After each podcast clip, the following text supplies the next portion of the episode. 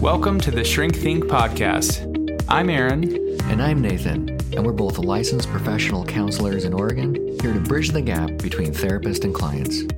We are your companions on your journey to build your healthcare practice, yourself, and your relationships. To get you started, we've created a free email course on our website. Head over to shrinkthink.com forward slash podcast, where we've got practical steps on overcoming fear and anxiety. Thank you for joining us on the Shrink Think Podcast.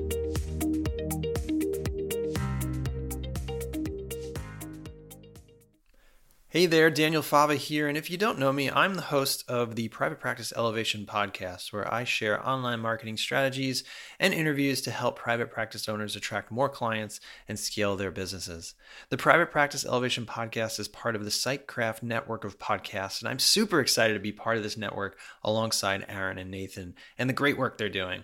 If you haven't discovered the Private Practice Elevation podcast yet, you can find it wherever you listen to your podcasts. I'd love for you to join me as we explore topics like building an effective website for your private practice, search engine optimization, content marketing, and copywriting, as well as my conversations with experienced private practice owners about scaling a practice, outsourcing, team leadership, and all the things that are going to help you elevate your business and create the life you love.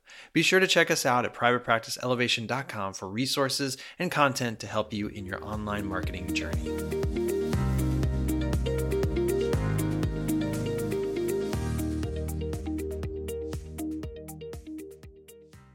Hey everyone, welcome to the Shrink Think podcast. We are, as always, excited to be here, and I don't really have... I'm only ever excited. I'm, I'm only ever excited. Yeah, I don't have anything else in my back pocket besides, what's this? More excitement! Come on down! You're the next contestant. Oh, my word. We got a new topic today. Actually, Nathan, this is your topic, because we we're talking about it. Uh, we're like, okay, what are we going to talk about? We've kind of run out of ideas on my list, which is like hundreds of items long. I'm like, finally, we've reached the end of it. I'm oh like, my! Nathan, do you have an idea? No. He's like, I've got a list I've too. I've got one idea. No. Um. Yeah. Typically, what we do. I mean, I've actually been asked. You know, how do you guys come up with all these topics? Like, it seems like there should be an end. Dreams. They come from our dreams. Right. That's where they come from.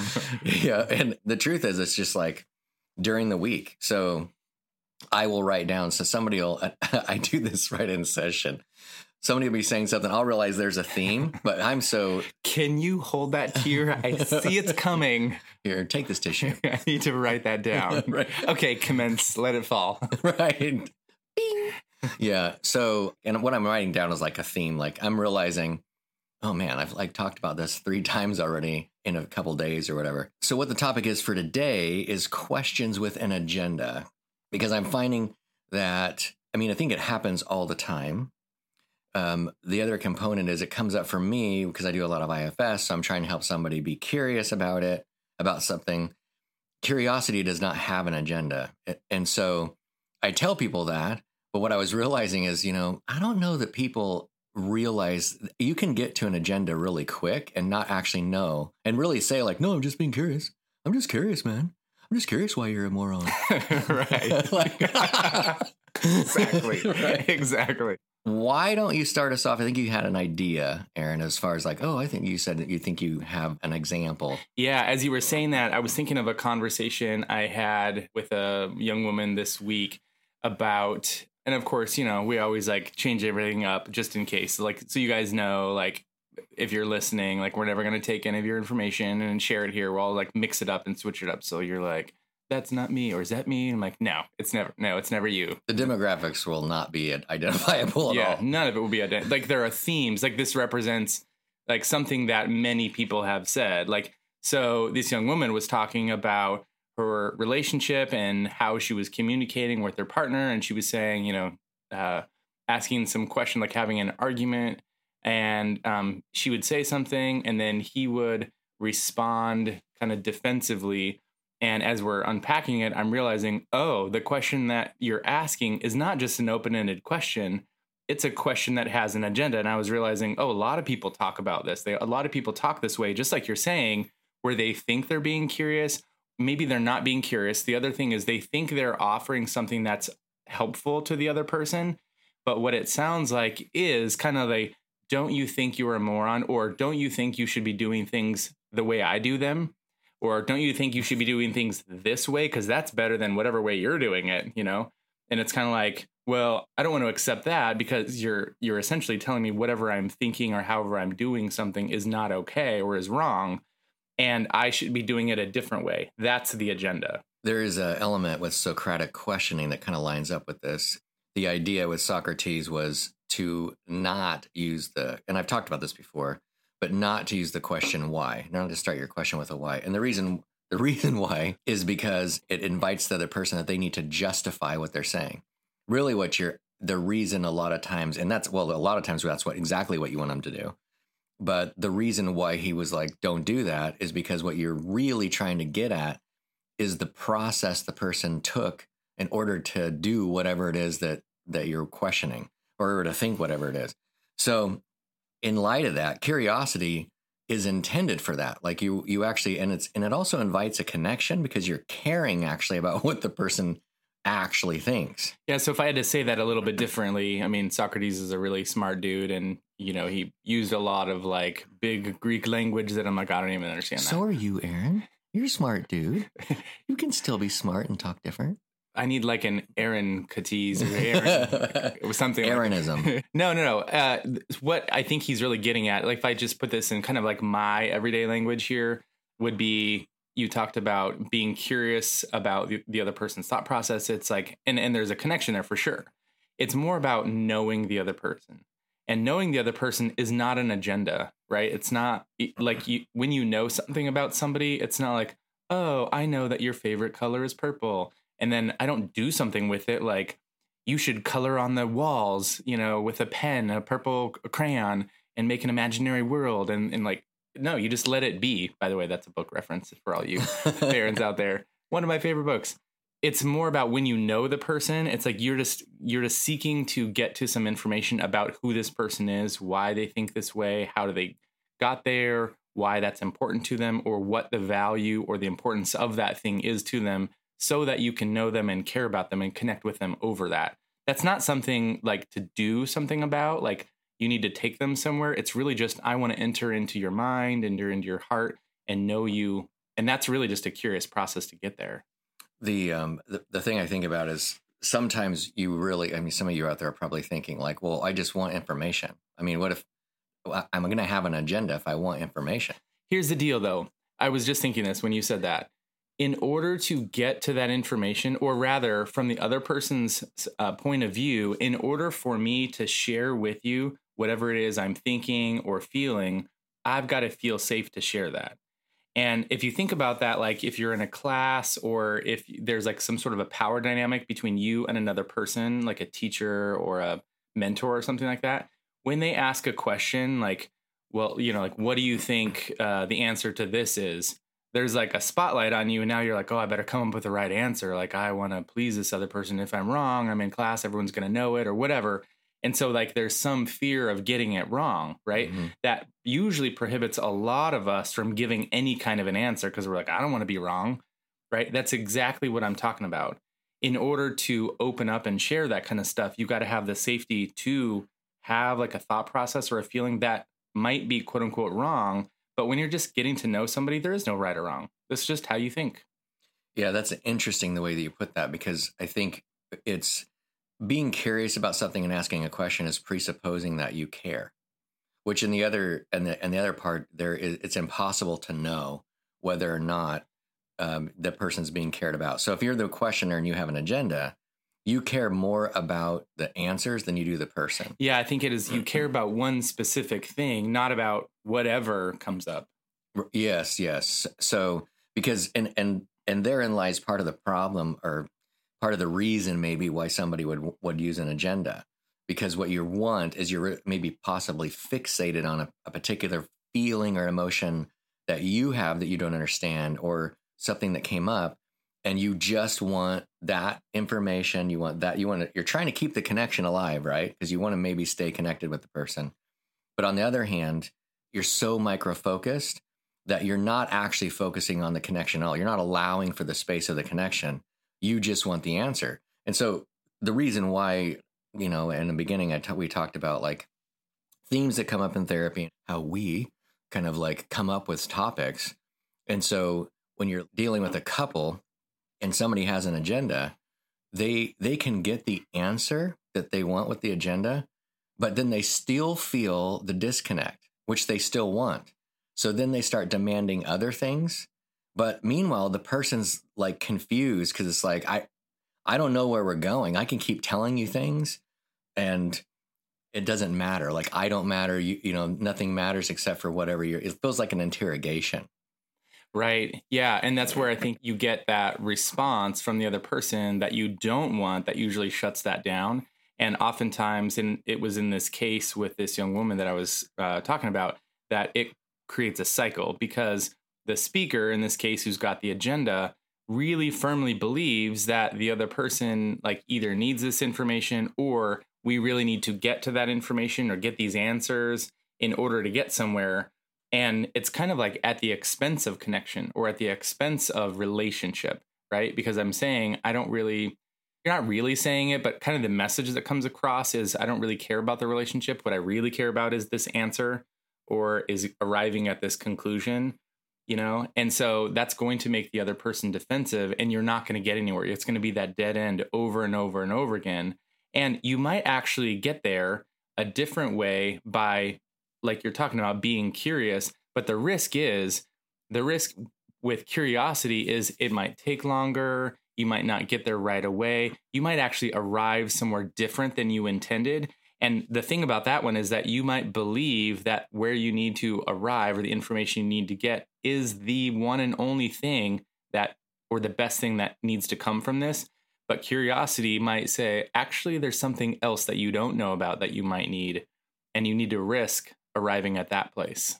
Yeah. So one thing I'm thinking about is with a couple that I was working with, the problem was one person was absolutely defensive. The other person, I think, started out actually curious, but the problem then was like, it's like, why are you so defensive? So now, now like, okay, now, now we have a goal. I need to find out why you're so defensive. I am going to find that out at all costs. That's like the, I'm curious why you're such a moron. right, right. I really just, I'm genuinely interested in the answer. I just, genuinely. I don't know why, how you could be this way. Well, and and the thing of it is, is that my heart does go out to this other person because what's happening in that dynamic is kind of all of a sudden they thought they were curious and things were going a certain way. And then they got this weird answer.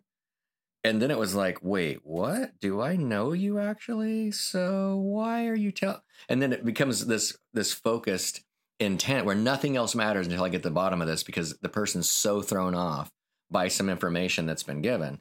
And and in light of that, I'm like, well, that makes sense, except for can you can you broaden that out? Go back higher. Like, I get that this threw you off. I get it. And the other person is defensive in that scenario because because I think actually there was some adultery, quite frankly. There was some other relationship going on, and then they answered weird, and they're like, what? Um, but let's go back to who you believe this person is, and then just start saying, okay, can you help me understand how you answered that?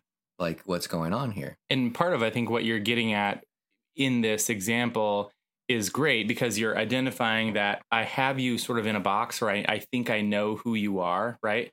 And you might say something that stretches that a little bit, or you might say something that I didn't know, didn't realize, was not aware, was part of who you are or how you think. And either I didn't know that, and so then I'm like, what? I didn't know that about you. Or maybe it stretches what I'm comfortable with. It's like, oh, you like that? Or you you think that way? And that might rub me the wrong way if I'm the listener, because I'm like, oh, I'm uncomfortable with that. So that's kind of what I'm talking about with this risk thing is like, you got to open up and risk seeing things, knowing things, being in places with and about the other person mm-hmm. that you might not expect and might not even feel comfortable with. Think- but it's not about you. Well, and that's what I was just going to say. I think one of the things as we're talking here that I'm realizing is that agenda-based questions are they're actually a demand that the relationship connect in a certain way or else. So this is, therein lies kind of the problem, right? So you have a situation where this, where you're thinking, excuse me, as like this person did that, wait, did you actually cheat on me? Like, and you know, Because that, that all of a sudden, I mean, it does, it would put anybody in a situation of who do I even, who are you?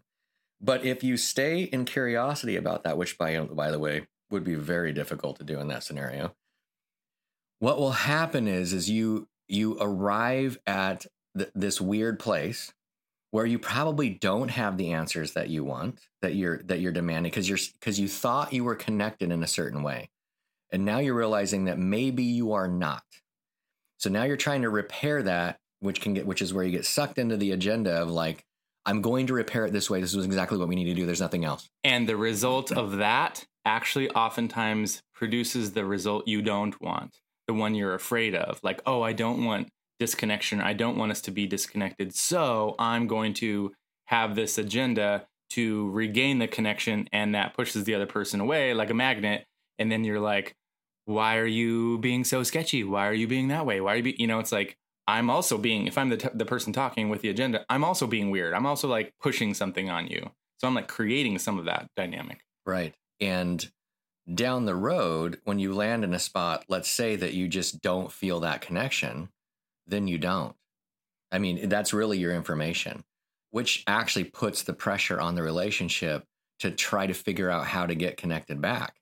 It's just that th- this is where codependency and some other stuff will come in, because when you are so afraid of losing the person and you just think like you, you're demanding an answer or whatever it happens to be, and you're on the agenda, they can start telling you what you want to hear. And you can kind of know that, but then you're forced into agreeing, like leaving, letting it go, because you've, you've questioned so much. You actually don't have any more questions. You know that you don't, that you know what they're going to say. You don't believe them. And so I guess what, you just stay there. Like, and we just wait till something else happens later. Right. So there's a dynamic here that you're talking about, which if you got this agenda, then letting go of it means you have to tolerate some discomfort mm-hmm. in the relationship that might feel like disconnection, or it might feel like um, non-resolution. It might feel like dissatisfaction with where things are at, maybe for the moment, or even like in this season or this certain time period of our relationship or whatever. But it's like, if you can tolerate that, it doesn't have to mean anything drastic. It might, but it doesn't have to mean anything drastic. And this reminds me of a previous episode we just did recently, which is tolerating the discomfort, right? Because mm-hmm. if you can tolerate discomfort, you can actually gather and gain more information than you would previously if you gather a certain amount of information that makes you uncomfortable. And then at the point where you're uncomfortable, you stop, you react. And now you're like trying to do something about it, but there's more information out there beyond your discomfort. So as an example, you have some kind of a viewpoint that you're like, I've been talking about this cheating thing. And and by the way, in this one case I'm thinking of, um, like in this one situation, I'm not even talking about a specific couple. I'm talking about like when you think it's happening, but it actually is not. And I'm at, as a therapist, I'll be sitting there thinking this is not happening. I know why you're thinking this is happening, but it's not happening. And you're going to only make it sound like it's happening because you keep having an agenda, which is making the person more defensive and now making it more real, which is actually not true. Right, which is the self-fulfilling prophecy. You're creating this problem. Yeah, man, you're manifesting so, it. So many times have I run into this. Anyway, so imagine what would happen if you if you said, can I stop you for a second? Um, I'm feeling a little nervous by the by the question, by the way you answered that. It felt to me like you were a little defensive. Can you, can you help me understand what you were feeling at that moment or what you were thinking? I just, I just honestly don't know, because it was surprising to me. Right. So that's vulnerable for me to say, because I'm exposing something where I could look, I don't know, dumb, stupid, feel embarrassed, um, that type of thing. And the other person though is going to want to try to figure out like what, and what you've done, as you said, that if I'm being the other person, I feel like you've now stepped back or leaned back and given me more space instead of the interrogation feeling moving toward me, you know, with a light on my face, like you've moved back and there's more space for me to breathe and say, ah, okay, you're focused on yourself. You're telling me something about you. Now I can like turn inward to myself and say, oh, okay, well, let me like think more clearly or tell you something more honest about myself now that I've got some space to actually tell you what I think and not just the one answer you're looking for. Right. And it might be that in that situation, that person goes, oh, um, well, I'm not sure how this relates, but I just had a pretty horrific drive in. And I'm really kind of, I, I honestly probably wasn't paying that much attention to what you were saying, because I was, this guy almost cut me off, and for some reason I'm fixated on it. So I don't know if that, and which, which honestly, you're never going to get that kind of an answer, mm-hmm.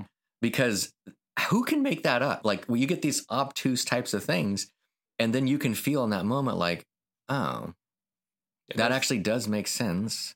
You weren't paying attention to me. And then you move on. That's it. You're done. Actually can get there a lot quicker. You know? Right. And that this is the example I was saying earlier about, like, when you have curiosity, you might actually arrive somewhere that you could not have predicted and had no idea that you would arrive there, just like this place. And then it's like, oh, that's it. Like, that's what it was. I mean, okay. Like, I understand. I can see how it impacted you this way. I can see how it created this false kind of a smoke and mirrors kind of a thing for a moment. But the reality is what it really is. And that's all it is. As we take it home here and close up, I, I want to give you, man, this is like one of those times where you're like, I'm glad I'm doing a podcast. I get to tell people things and feel better about it. But meaning, like, if you right now, like if, if you're in a relationship where you're either regularly interrogated or you are the person who's just keeps asking questions, and you've got this defensiveness that's going on, and your partner's saying stuff like, just don't ask me. I can't believe you keep, would you just let it go? This is where I have literally seen a few different times people go, and they've told me this individually. They're like, so apparently this person thinks that I'm cheating. I'm going to go do it.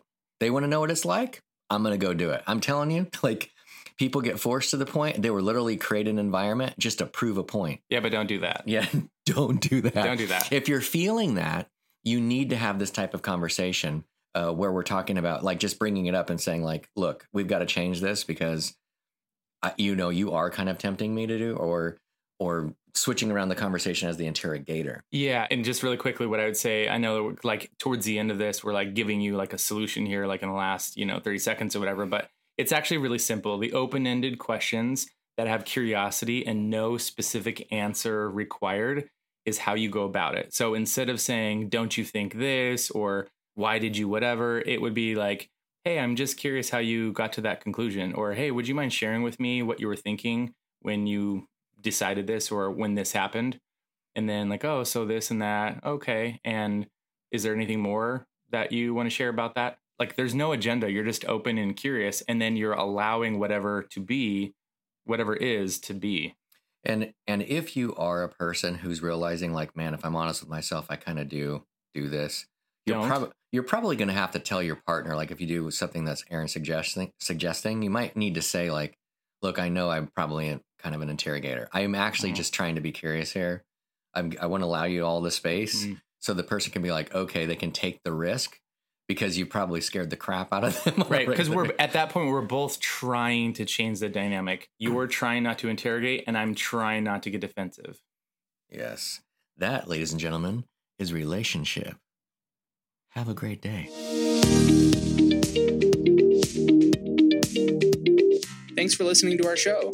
Don't forget to head over to Apple Podcasts, Spotify, Stitcher, or wherever you get your podcasts to leave us a review and subscribe to our podcast so you never miss an episode. You can also visit our website at www.shrinkthinkpodcast.com forward slash course and sign up for our free email course, Nine Ways to Overcome Fear and Self-Doubt. And you'll get nine weeks worth of customized, practical strategies you can use to get past the fear that's holding you back in your life. Thanks again for listening.